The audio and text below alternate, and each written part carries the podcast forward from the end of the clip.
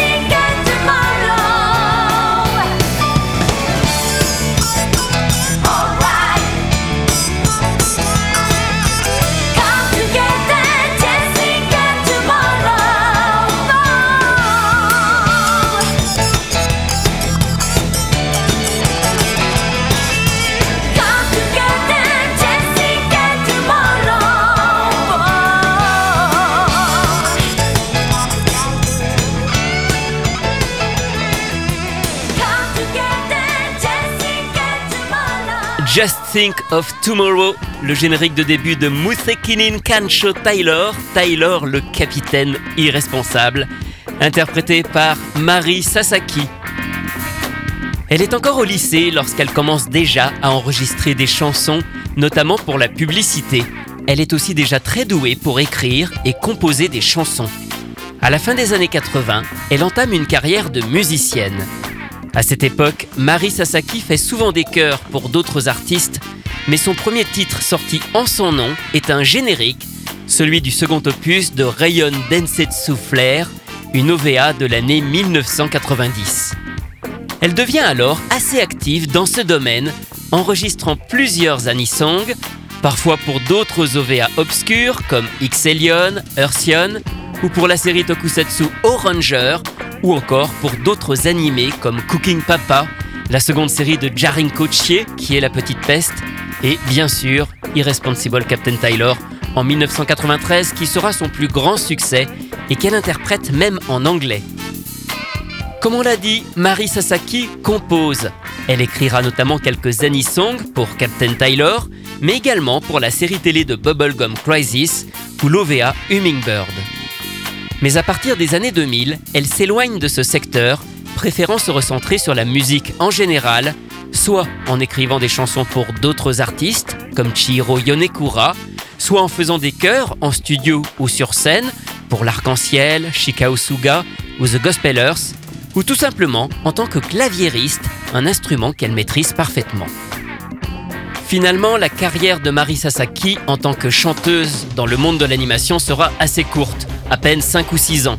C'est donc durant cette période qu'elle a également interprété le générique de la série d'OVA Aika, sorti en France en vidéo chez Dybex.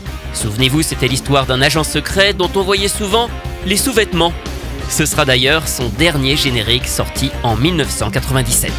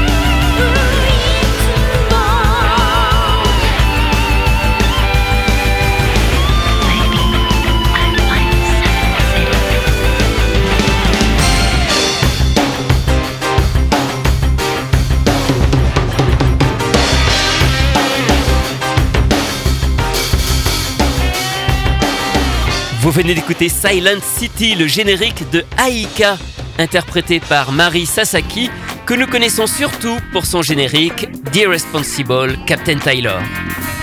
Anisong, c'est terminé pour aujourd'hui. À la semaine prochaine pour découvrir d'autres chanteurs et d'autres génériques.